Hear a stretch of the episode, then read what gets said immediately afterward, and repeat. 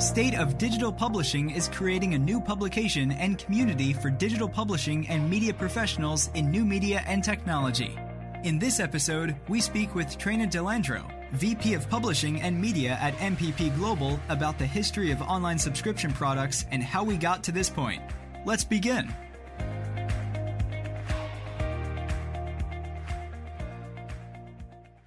You said M P P Global, you know, back when they started, was focusing on trying to solve their publishing problem themselves.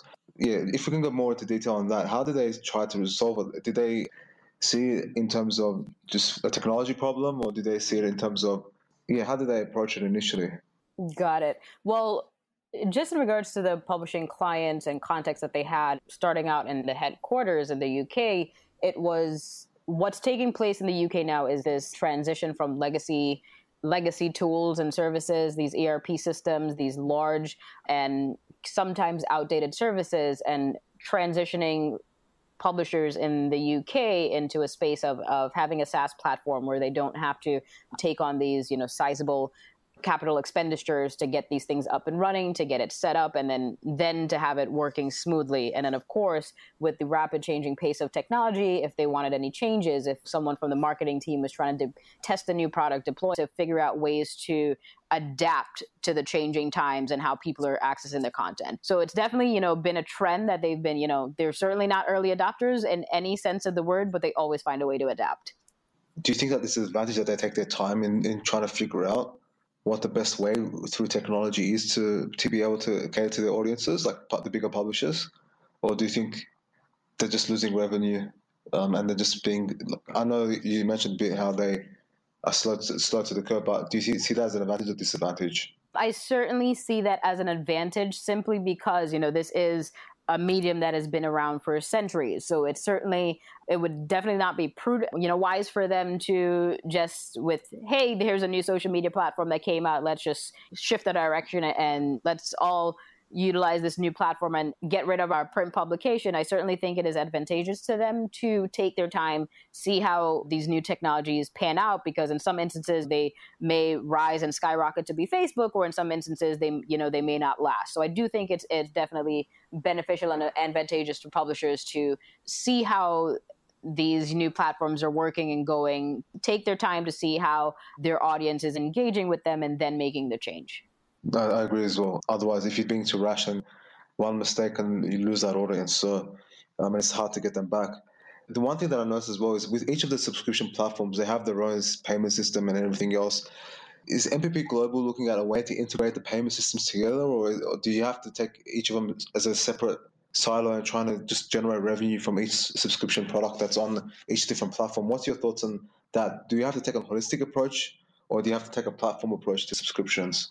Are you saying, like, for instance, if I am on Facebook and I'm one of the approved publishers that can do that, as as well as I'm also publishing my content on Medium, et cetera? Is that kind of... Yeah, the... you, you're publishing content on Medium, you're publishing content on Facebook in a subscription product, and then you've also got your website, which is a subscription product as well, with the content on your website. In terms of, do each of those platforms have different payment systems, or like do they can you integrate the payment systems together, or how would it work if someone wants to get access to every access to the publisher's content across different platforms?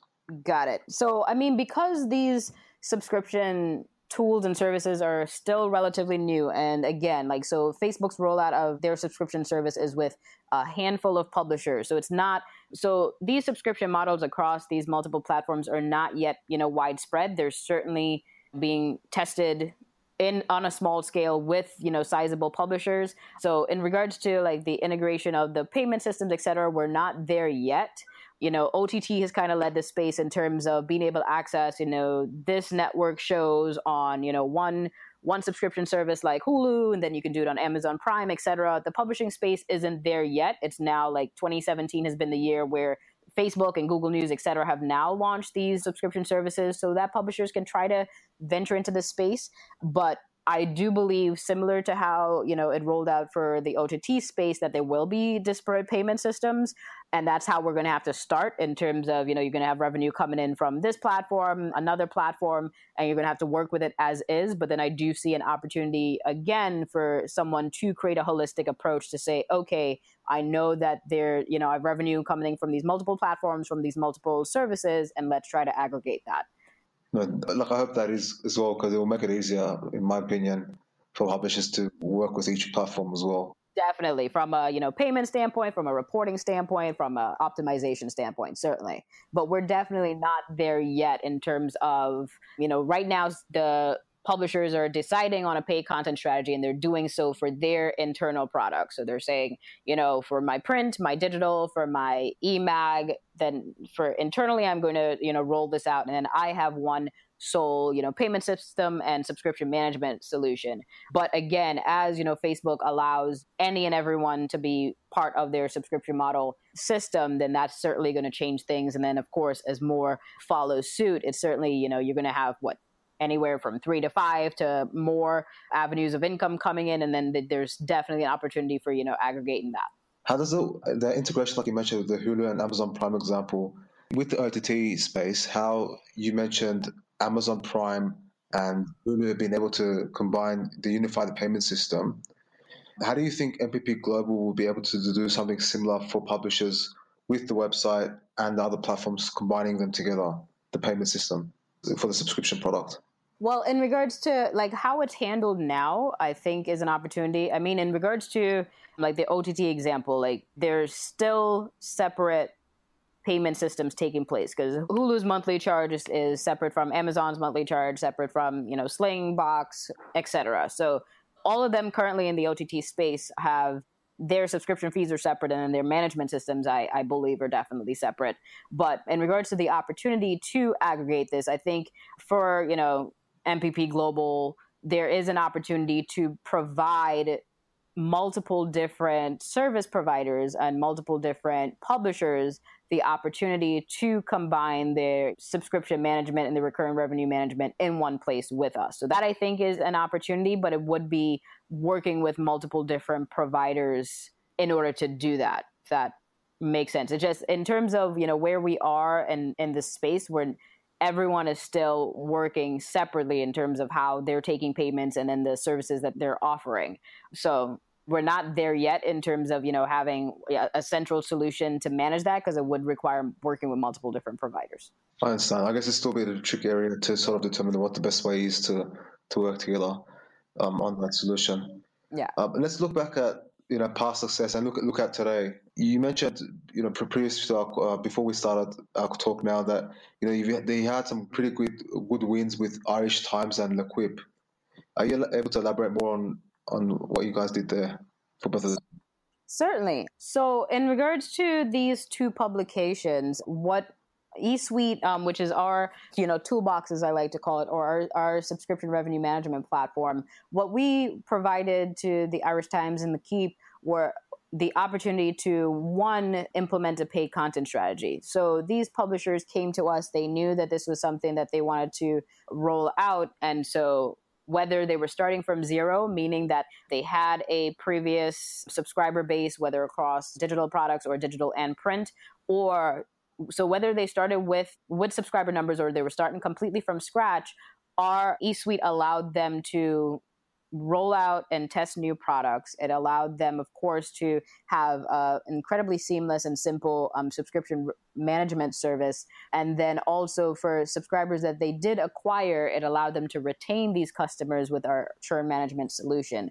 So for in both instances, we were able to work with each particular client, see what their needs were, whether it was, you know, rolling out a completely new paid content strategy, or if it was tweaking their current paid current content strategy and how they can improve and increase it, and or if there was an issue of they were losing customers in the funnel through, you know, whether to not being able to update card information, not being able to access payments, whatever their particular issue was, E-Suite had a tool or a module in order to solve it. So that's you know, just some of our past wins there. And it's something that we're continuing to do for clients. We, you know, with each individual client, we sit down, we have a conversation, we get very clear on understanding what their issues are, what their needs are. And then we work with them in terms of showing you, this is E-Suite, this is how it can be utilized, and this is how it can solve the issues that you're having. I believe you, it was mentioned in M P P Global's previous news that, I think it was for the Irish Times, that you they were able to reduce their credit card failure rate down to a few percent just because of the system there. What are some of the common errors and stuff that happen with credit cards, and how can people manage their retention with people's payments details? Certainly. So we have um, a module within E-Suite, so one of the tools in our toolkit, called retention and recovery. And so we, you know, after being in the business for so many years, we have an algorithm in place that allows us to identify different types of churn. So what most publishers have an issue with in regards to churn is what we call involuntary churn. So that's things such as credit card information is not accurate. So whether someone reported their card lost or stolen, they got a new one, and we don't have their updated payment information, whether the card has expired and we don't have that frequent information, or simple things such as when we tried to take the payment because when it was at a time that was high flagged for fraud. All these different things that come into play when it comes to processing payments, our retention and recovery module solves for. So we have what we call automatic card updater. And so that allows us to retrieve from the credit card, you know, schemes, MasterCard and Visa themselves, updated card information on clients. And so that's one way that we're able to reduce churn for clients by saying, listen, we're not going to have any sort of payment breakage with, you know, something as simple as updated card information because we do this automatically for you. We also utilize a tool such as suppression windows. So that means we don't try for to take a payment at times that, you know, credit cards companies are, you know, being more stringent or paying closer attention because those are usually high window times for fraud. So we wouldn't necessarily try for a payment at three a.m. on a Sunday when it's not usually a time that transactions are being made. So those are things that we put into place as well, these different types of suppression windows. And then another thing that we have is something called retry rules. So we can set this up and we can try to get a payment from a card, you know, up to eight times. And so those are the retry rules that we have until we receive a successful payment. So, you know, those are some of just the tools that we have in place to say, you know, these are simple things that are causing payment breakage, but the payment breakage is translating into so much dollars for our clients. And with these tools in place, we're able to reduce churn. And in the instance of Irish Times itself, reducing churn significantly for clients, taking it from, you know, double digits down into single digits. I just wanted to clarify as well, with the MasterCard and Visa details, would you go and fetch someone's name from there without obviously going uh, breaking the confidentiality and just making sure that their details are current, valid? And if it's not valid, then ask MasterCard and Visa to then update, give you the updated details? Is that how that component works? Yes and no. So in terms of when someone is making a payment, it's not, we're, so we're not going and fetching this information without any sort of previous authorization or approval from a client. So once that initial payment has been made, and then when it comes time to renew said subscription, so whether it's on a monthly basis, on a weekly basis, whatever the case may be, we after, uh, you know, already having authorization from the user, if, you know, let's say this user has been a client of yours for, or a subscriber of yours for a year and a half, and uh, most cards are expire within two years. So this client has been a subscriber for a year and a half, and we're noticing that their expiration date is coming up soon. What we have the ability to do, because we are eleven one P C I D S S compliant payment processor and payment gateway, we have a relationship with, you know, MasterCard and Visa to, as, you know, this payment gateway to say, hey, we see that this card is about to expire. You know, usually credit card companies are sending you your new card way before the old one expires so that you as a consumer don't have any lag in the ability to use your card. And so when a new card number has been issued, we're able to get it automatically from the credit card providers. So that's something that we have the ability to do as a payment gateway. So it's it's certainly not something, we're not going behind anyone's back and saying, hey, give us this new information. Unbeknownst to you, this is something that's already been authorized. That's that's good to really clarify. I appreciate that. I guess with, you know, we spoke about the technology side about retention, but, you know, there's also the marketing side, or just put the, uh, yeah, the, I guess the business side where you've got people who, you know, subscribe and say, who forget about the subscriptions, for example, and then they say, oh, I forgot I had the subscription, I want to cancel now. Is there any retention strategies or common things that you've seen, you know, M P P Global's publishing clients have done, or you, that you know of, which can help our audience in terms of retention? Yeah. So, and other than, you know, the credit card specific, you know, details, what we have the ability to do if we see clients are looking to voluntarily churn is what we call win back campaigns. So we have, again, within our retention and recovery model, the ability for clients to create these customer journeys to win them back if they have expressed that they are, you know, I'm no longer interested, I would like to unsubscribe. And so we can create a journey just to find out why. Why are you looking to cancel your subscription? Is it because the cost is too high? Is it that the content is not pertinent to you? You're not, whatever the case may be, beyond a just, you know, cancel and I'm no longer interested. We can create these flows to find out exactly why, and then offer the client, again, another opportunity to resolve whatever issue it is they had. So let's say a client is looking to cancel and they said, we asked why, and they said, you know, it's too costly for me. Within, you know, automatically we can, you know, personalize this customer's journey to say, all right, it was ten ninety-nine a month for you. You said it's too high. How about, you know, you try us again for another three months at a lower price point? And so these are things that we have in place that, again, you can easily um, test and deploy to keep folks within your, your pipeline and within your funnel. So those are just some ideas that we have. And then, you know, of course, pre-built tools in place that our publishers use quite frequently, actually, to not to better understand the consumers. Why are they looking to cancel? And then, of course, let's try to win them back with something that's pertinent to them. So again, because we have the tools to track users, identify their behavior, what do they like best, we can say, hey, you know, we know you originally signed up for, you know, business, but then we've noticed that you're accessing a lot of entertainment content. Would you like X? Would you like Z? And so we can personalize and customize these offers to users to retain them and keep them in, in the funnel. How do you find, though, that even though you provide, like, for example, publishers might provide lower prices for a few months, how do you find that, that being effective? Because if the, the major reason was the fact that the price was too high or they can't afford that subscription anymore, how do you think that's, that fact that you've done that works, it helps um, the pub, um, audience members uh, or readers to stay on?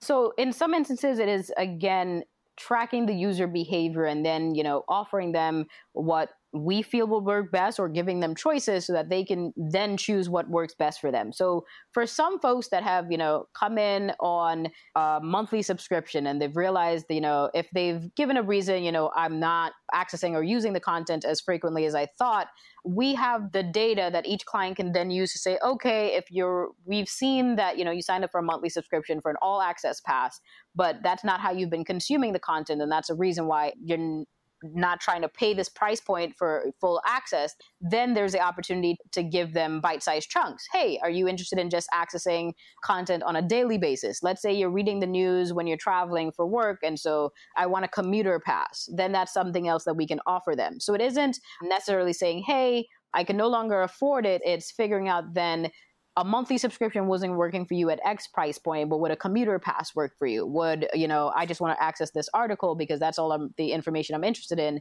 It's having the data and then making that data actionable and saying, okay, this is what we tried. You, this wasn't working for you or your behavior changed. And then here's something else that might better suit your behavior and better suit your needs. So it's an interesting point that you bring up. So does that mean that publishers should have multiple options in their paid content strategy, or should they try to just try to make one work and then see how it goes?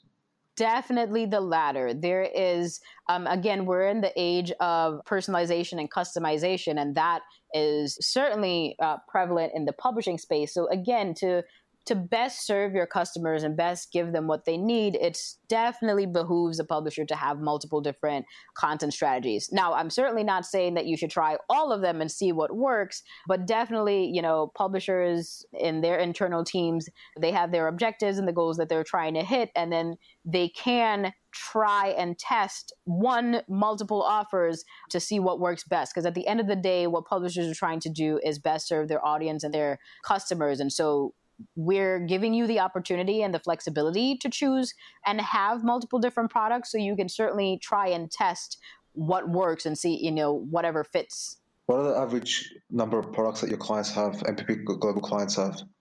I can't, you know, make this like general benchmark, but in many instances, you know, we've seen either two or three that are taking place at the same time. So like if a user cherry picks, there's an opportunity. Do you want a monthly subscription for all access? Do you want, I mean, like a day pass? So it's either two or three that is, is usually seen across different publishers. Okay. No, I understand it. Definitely, this is generalization. It's not specific. So yeah. I just want to make that clear as well. Is there anything else like creative strategies and retention strategies like marketing plays that you've seen as well? Or are the ones that you mentioned previously, they're just the main ones that has worked? Ones discussed before, kind of the strategies that have worked that I've seen in the past. Certainly excited for new things that come along and, and that, you know, marketing teams and creatives come up with. And whatever they do come up with, it's something that our E-Suite tool can handle. So certainly excited to see what comes in the future. What would you like to see come to the future then, if yeah, that other creatives and publishers in-house should be looking into them? Nothing comes to mind at this exact point. That's, that's, that's fair enough. Okay, let's look ahead now, just in terms of the future of online subscriptions and M P P Global as well. So if we could just start off with M P P Global, what's the future plans of M P P Global? And, you know, personally for yourself, for your professional development, what's your future plans? Got it. So this year, M P P Global actually raised their first round of funding. Now, mind you, the company's been around for seventeen years, so it was an incredibly exciting time for M P P in regards to, you know, getting this funding and using that, of course, to grow and scale the company. So, I mean, we the headquarters is in the U K, as I mentioned. The NORAM team, which I just started on in May, has certainly expanded while we're here. We also have offices in Japan as well as Dubai. And so in terms of the future of M P P, it is certainly seeing the company scale and grow so that we're able to service our different verticals across the globe, because and just expanding the teams that, that we do have in the current outpost in NORAM, you know, Europe, D- Middle East, as well as Asia. And then again, we are a technology company. And so it is, of course, a massive influx into our product and the innovation. Because again, as we work with our different clients, there's always, you know, every client is unique and every client has unique needs. And so when it comes to what clients need, how we can not just solve their direct problem, but improve and iterate the product so that it's, you know, if this has been an issue for one of our publishing clients or one of our O T T clients, how can we roll this into the product as a whole so that we can service all with this update or this innovation? So that's certainly something that I'm excited to see for the future of M P P, as we are ending out the calendar year, but it's still a fiscal year for us. And so having the team grow, having, you know, new counterparts that come on board at all times, and seeing, of course, the product continue to stay at the forefront and providing all the tools that our clients are requesting. Those those are the, the things I'm excited about in terms of the future of M P P. Any major, any product sneak peeks you can provide us that you guys, are, M P P is working on? Nothing I can reveal at this time. Okay, fair enough. I have to ask, so. Indeed. How about in terms of your professional development and, and yeah, how, how do you see your professional development progress, and what would you give advice? What advice would you give to others who want to be in the technology space in publishing? So in terms of my professional growth and development, I mean, it is always excited to work at a technology company, especially one like M P P, because we are, as I like to call myself, a technology consultant, because what is first and foremost is how can we solve a problem that you're having? And then once we can solve your problem, how do we do that with technology? So for me, well, understanding and working in the publishing space has been exciting, because even though, you know, publishers have, uh, and publishing entities, I should better say, may have been, you know, slow to adopt certain the new technologies, they certainly are the longest lasting and the most pervasive. So it's always exciting when new platforms come about, when current platforms are in this age of, you know, Facebook subscriptions and Google News, et cetera, are embracing and providing opportunities for publishers, you know, to get their news out there. Again, it's a great space to be in in regards to using technology to solve a problem for people that have been around for years decades, centuries. So for me, it is just continuing to work with publishers, whether slow to adopt or ones that are, you know, willing and able from an you know, organizational standpoint to jump into new spaces sooner. But at the end of the day, it is the ability to solve problems for folks that are providing us with tantamount pieces of information, as that is our news, and working to solve any issues they have. But like that's that's what got me into the publishing space first and foremost. It's it's content is king. We all need information, and these you know the publishers are the ones that do that for us. And then how to you know I'm getting to solve issues that they have with technology. So that's how I'm in the space. It's why I'm in the space, and advice for anybody that's in the space. It's just a matter of being on the technology side of things. It is an exciting and interesting place to be when it comes to working in the publishing industry. Awesome. And what do you see? Looking ahead, what do you see the future of the online subscription space being for publishers, and how how do publishers play a role, and how would publishers be impacted moving forward? So in the online subscription space in particular, I definitely see it expanding and growing. I mean, twenty seventeen was a great year in regards to people understanding that, you know, subscription revenue for content is certainly a viable avenue. I mean, the New York Times as, was one of the biggest publishers that did it first from a pervasive scale with a company that size, and people saw that it worked, and they've been doing it for quite some time.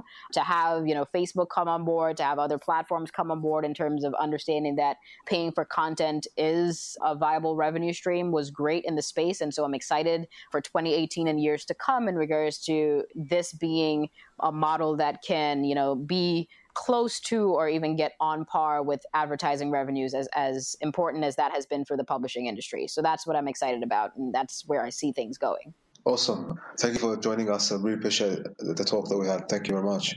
You're very welcome. Thanks for having me on. I really appreciate it. All the best. Have a good one. Bye. Thank you for joining us on this episode of the State of Digital Publishing Podcast. Listen to past and upcoming episodes across all major podcast networks. Follow us on Facebook, Twitter, and join our community groups. Finally, visit state of digital publishing dot com for premium information, resources, and become a member today. Until next time.